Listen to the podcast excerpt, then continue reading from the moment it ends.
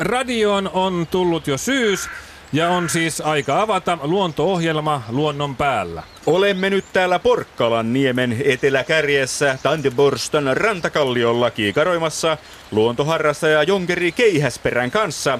Ja mitäs me täällä tiirailemme, Jonkeri? No, me olemme seuraamassa norsujen syysmuuttoa. Mm-hmm. Suomen viimeinen norsu on muuttamassa Suomen maaperältä etelään.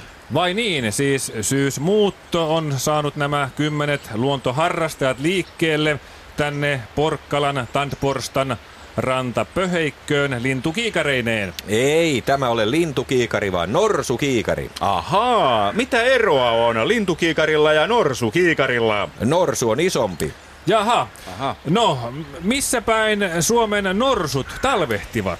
Ne viettävät talvensa Ukrainassa Mustanmeren rannalla maapähkinöitä syöden ja aina välillä takajaloilleen nousten. Mm-hmm. Norsu on varmasti vekkuli otus, kun se tulee luontopolulla vastaan. Kyllä on, mutta Suomen luonnossa vastaan tulevat norsut ovat hyvin harvinaisia. Ja. Minäkin olen bongannut elämässäni vain kolme norsua yhden luonto-ohjelmassa, yhden Tartsan kirjassa ja se kolmas on liioittelua. Vai että kolme norsua? Kyllä. Sehän on enemmän kuin minä yhteensä. Odottelemme siis Suomen viimeisen norsun syysmuuttoa etelään. Miten Suomen norsukannan nyt käy? No huonostihan siinä käy. Minä olen muiden norsuharrastajien kanssa laskeskellut, että kun tämä viimeinen norsu muuttaa etelään, niin mm. Suomessa on sitten nolla norsua. Oho. Mutta onhan nolla norsua parempi kuin ei yhtään norsua.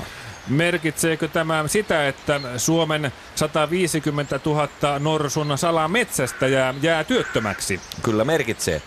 Mutta tuolla taivaan rannassa siintää Aha. lupaavan näköinen täplä. Ahaa, joten vaan. joten otetaanpa tuolla. esille kirja Suomen norsut värikuvina ja katsotaan, mikä otus siellä oikein liihottelee.